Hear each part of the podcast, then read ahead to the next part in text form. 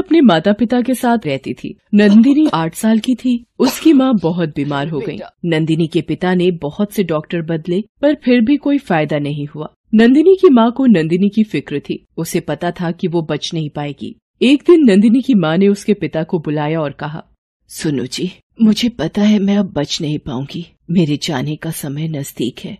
बस मुझे नंदिनी की चिंता है। वो मेरे बिना कैसे रहेगी? आप मेरे मरने के बाद उसे संभाल लेना। नंदिनी को आप मेरी कमी कभी भी महसूस मत होने देना। आप मुझे वचन दो। आप उसका ध्यान रखोगे ना? ये तुम कैसी बात कर रही हो जानकी? तुम्हें कुछ नहीं होगा। तुम जल्दी ही ठीक हो जाओगी। और नंदिनी का तुम ही ख्याल रखती आई हो और आगे भी तुम ही रखोगी। कुछ दिनों बाद जानकी का स्वर्गवास हो जाता है। नंदिनी और उसके पिता अकेले रह जाते हैं। नंदिनी अक्सर अपने पिता से पूछती है पिताजी माँ कहाँ चली गई? माँ की बहुत याद आती है पिताजी। मुझे माँ के हाथ से ही खाना खाना है। नंदिनी मेरी बिटिया तुम्हारी माँ आसमान का तारा बन गई है। किसी तरह गणेश नंदिनी को खाना खिलाकर सुला देता है पर गणेश बहुत चिंता में पड़ जाता है कि नंदिनी एक माँ के प्यार के बिना कैसे पलेगी। बड़ी होगी। उसे यही महसूस होता है कि नंदिनी को एक माँ के प्यार की ज़रूरत है। अगले दिन गणेश की मौसी गाँव से आती है। वो गणेश को नंदिनी की खातिर फिर से घर बसाने को कहती हैं, ताकि नंदिनी को एक माँ का प्यार मिल सके। मौसी और रिश्तेदारों के बार बार ज़ोर देने पर गणेश नंदिनी की खातिर दूसरी शादी करने के लिए तैयार हो जाता है। कुछ दिनों बाद गणेश की शादी माला नाम की लड़की से हो जाती है। गणेश नंदिनी को बताता है कि माला उसकी नई माँ है। नंदिनी माला को नई माँ के रूप में देखकर बहुत खुश होती है। माला स्वभाव से बहुत ही चालाक और तेज तरार थी। गणेश के सामने तो वो नंदिनी से बहुत प्यार से बात करती थी। मगर जब गणेश काम पर जाता तो माला पीछे से नंदिनी पर बहुत अत्याचार करती थी। नंदिनी माला के व्यवहार से बहुत दुखी होती थी, पर माला के डर से वो अपने पिता को कुछ नहीं बता पाती थी। नंदिनी अपनी माँ की तस्वीर को सीने से लगाकर रोने लगती थी। अब माला की अपनी भी एक बेटी पैदा हो गई थी। जिसका नाम पूर्वी था। माला ने नंदिनी पर बिल्कुल ध्यान देना बंद कर दिया था। धीरे धीरे नंदिनी और पूर्वी बड़ी हो गई। नंदिनी बहुत ही सुंदर और समझदार हो गई थी, जबकि पूर्वी बहुत ही लापरवाह और बिगड़ी हुई थी। हर वक्त पार्टियों में घूमना, शॉपिंग करना, यही उसका काम था। पूर्वी भी अपनी माँ माला की तरह ही नंदिनी को तंग किया करती थी। सारा दिन अपना काम करवाना, नंदिनी पर अत्याचार करना, यही सब बचपन से अपनी माँ माला से उसने सीखा था। नंदिनी के प्रति दोनों के इस व्यवहार को देखकर नंदिनी का पिता गणेश बहुत दुखी होता था और यही सोचता था कि काश वो दूसरी शादी ना करता तो नंदिनी को सौतेली माँ का अत्याचार ना सहना पड़ता। एक दिन पूर्वी अपनी माँ से बोली, माँ, मेरी अलमारी में ये कुछ फटे पुराने कपड़े रखे हैं, बेकार की जगह घेर रहे हैं, इन्हें नंदिनी को दे दो। वैसे भी कल मैं मार्केट से शॉपिंग करके आई हूँ तो नए कपड़ों के लिए जगह बन जाएगी। पूर्वी, तुम नंदिनी को अपने फटे पुराने कपड़े दे रही हो। शर्म आनी चाहिए तुम्हें। एक तो मेरी बेटी अपने कपड़े दे रही है। ऊपर से तुम मेरी बेटी को ही सुना रहे हो। चल पूर्वी अपने कमरे में। ये दोनों बाप बेटी तो तुझे नज़र लगा देंगे। नंदिनी रोने लगती है। गणेश नंदिनी को चुप होने को कहता है। एक दिन पूर्वी को एक फ़ोन आता है, जिसे सुनकर वो खुश हो जाती है। वो अपनी माँ माला से कहती है, माँ अभी अभी मेरी सहेली सुषमा का फ़ोन आया है। हमारे शहर में एक बड़ी कंपनी अपनी मैगजीन के कवर पेज के लिए बेस्ट मॉडल चुनने के लिए ऑडिशन लेने वाली है। इसके लिए एक स्टेज शो होगा। जो भी मॉडल ड्रेस में सबसे अच्छी दिखेगी, वही ये स्टेज शो जीतेगी। माँ, मैं ही वो कंपटीशन जीतना चाहती हूँ। मेरी जगह और किसी भी मॉडल की फ़ोटोज़ मैगजीन के कवर पेज पर नहीं छपेगी। हाँ हाँ मेरी बच्ची, तुम देखना। हम ऐसी ड्रेस डिज़ाइन करवाएँगे कि सारे जज बस तुम्हें ही देखते रह जाएँगे। माँ, सुषमा ये भी कह रही थी कि इस शो में शहर के नामी बिजनेसमैन मिस्टर किशोरी लाल जी का इकलौता बेटा पंकज भी आने वाला है। और सुना है फाइनल नतीजा उसी के कहने पर निकलेगा। अरे, ये तो बहुत ही बढ़िया बात है। अगर एक बार किशोरी लाल के बेटे को तुम अपनी खूबसूरती का दीवाना बना दो और वो तुमसे शादी करने के लिए पागल हो जाए तो कसम से हमारी तो ज़िंदगी ही बदल जाए। बस अब देर मत कर, जल्दी से तैयारी में लग जा इस कंपटीशन की। नंदिनी उन दोनों की सारी बातें सुन रही होती है और फिर अपनी ओर देखती है। फटे पुराने कपड़े, धूल से सने बाल, वो अपनी ओर देखकर चुप हो जाती है। गणेश नंदिनी को उदास होता देख उसके पास जाता है और उससे कहता है, नंदिनी मेरी बिटिया, आज तेरी इस हालत का जिम्मेदार मैं हूँ। न मैं दूसरी शादी करता और न ही माला जैसी अत्याचारी सौतेली माँ तुझे मिलती। मैं तो तेरे लिए माँ लाना चाहता था। पर माला से शादी करके मैंने तुझे सौतेली माँ दे दी। मुझे जानकी ने तुम्हारी देखभाल के लिए ज़िम्मेदारी सौंपी थी, पर मैं जानकी को दिया वचन नहीं निभा पाया। मुझे माफ़ कर दे बिटिया। नहीं पिताजी, आपको माफ़ी मांगने की ज़रूरत नहीं है, और आप रोइए मत, नहीं तो मेरा मन भी दुखे। गणेश उदास मन से वहाँ से चला जाता है। वो उस वक्त कुछ नहीं कर सकता था। कुछ दिनों बाद कंपटीशन की तारीख होती है। शो वाले दिन पूर्वी अपनी माँ के साथ तैयार होने ब्यूटी पार्लर चली जाती है। नंदिनी उदास मन से रोते हुए अपनी माँ को याद करने लगती है। माँ, पिताजी बचपन में समझाया करते थे कि तुम आसमान में तारा बन गई हो। माँ, आज मुझे आपकी बहुत याद आ रही है। आज मैं अपने आप को बहुत अकेला महसूस कर रही हूँ। माँ, तुम कहाँ हो? मेरे पास आ जाओ माँ। रोते रोते नंदिनी की आँखों के आगे चमकीली रोशनी आ जाती है और उस रोशनी में उसे अपनी माँ दिखाई देती है। वो नंदिनी को पुकारती है। क्या हुआ मेरी बच्ची? घबरा मत। मैं तो तेरे पास ही हूँ। आ, मेरे गले से लग जा मेरी बच्ची। माँ, तुम क्यों चली गई? मुझे यहाँ अकेले बहुत डर लगता है। मैं क्या करूँ माँ? अब तुझे कोई तंग नहीं करेगा। माँ, मैं भी नई माँ को अपनी माँ मानती हूँ। फिर वो हमेशा मुझसे भेदभाव क्यों करती है? आज भी प्रतियोगिता के लिए वो पूर्वी को ही तैयार कर रही है। तू रो मत, नंदिनी, मेरी बच्ची। मैं तुझे ऐसी चीज़ दूँगी जिसे पहनते ही तू किसी परी की तरह सुंदर दिखने लगेगी। ये ले नंदिनी, ये जादुई चप्पल है। इसे पहनते ही तेरी वेशभूषा बिल्कुल बदल जाएगी। पर याद रखना, अपना चेहरा छुपा कर रखना, ताकि माला या पूर्वी तुम्हें पहचान न सके।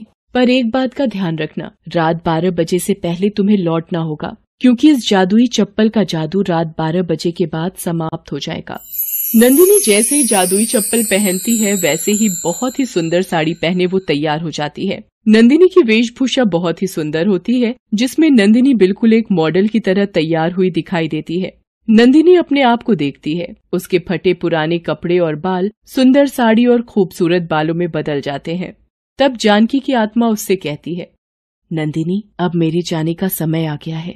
तुम हिम्मत से इस प्रतियोगिता में भाग लेना और जीतना। मेरा आशीर्वाद हमेशा तुम्हारे साथ है। नंदिनी दुखी मन से अपनी माँ को विदा करती है। वो अपने चेहरे को साड़ी के पल्ले से ढक लेती है। वो जैसे ही छुपती छुपाती घर के बाहर पहुँचती है, एक चमचमाती गाड़ी उसके सामने आ जाती है। गाड़ी में से एक ड्राइवर बाहर निकलता है और नंदिनी को गाड़ी में बैठने के लिए कहता है। नंदिनी गाड़ी में बैठ जाती है।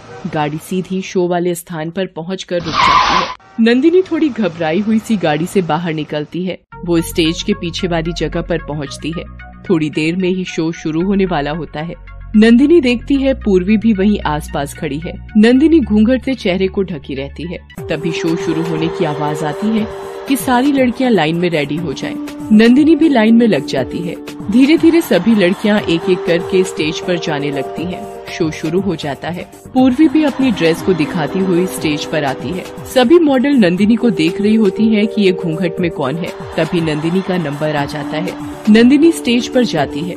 नंदिनी जैसे ही स्टेज पर पहुँचती है, वहाँ बैठे सभी लोगों की निगाहें उस पर टिक जाती हैं। घूंघट में सजी हुई मॉडल देखकर सब हैरान रह जाते हैं। वहीं बैठा किशोरी लाल जी का बेटा पंकज भी नंदिनी को देखता रहता है। माला की नज़रें लगातार नंदिनी पर टिकी हुई थी कि आखिर ये कौन है? नंदिनी वहाँ बैठे सभी लोगों को हाथ जोड़कर नमस्कार करती है। तभी वहाँ की घड़ी में बारह बजने का संकेत होता है। नंदिनी घबरा जाती है और स्टेज के पीछे आने लगती है। पंकज जब उसे ऐसा करते हुए देखता है तो वो भी उसके पीछे पीछे जाता है। पंकज को पीछे आता देख नंदिनी घबरा जाती है। जादुई चप्पल का जादू खत्म हो चुका होता है, इसलिए वो गाड़ी भी वहाँ से गायब हो चुकी होती है। बड़ी मुश्किल से नंदिनी एक ऑटो रिक्शा को रोकती है और जल्दी से उसमें बैठने लगती है। तभी उसकी एक चप्पल वहाँ गिर जाती है।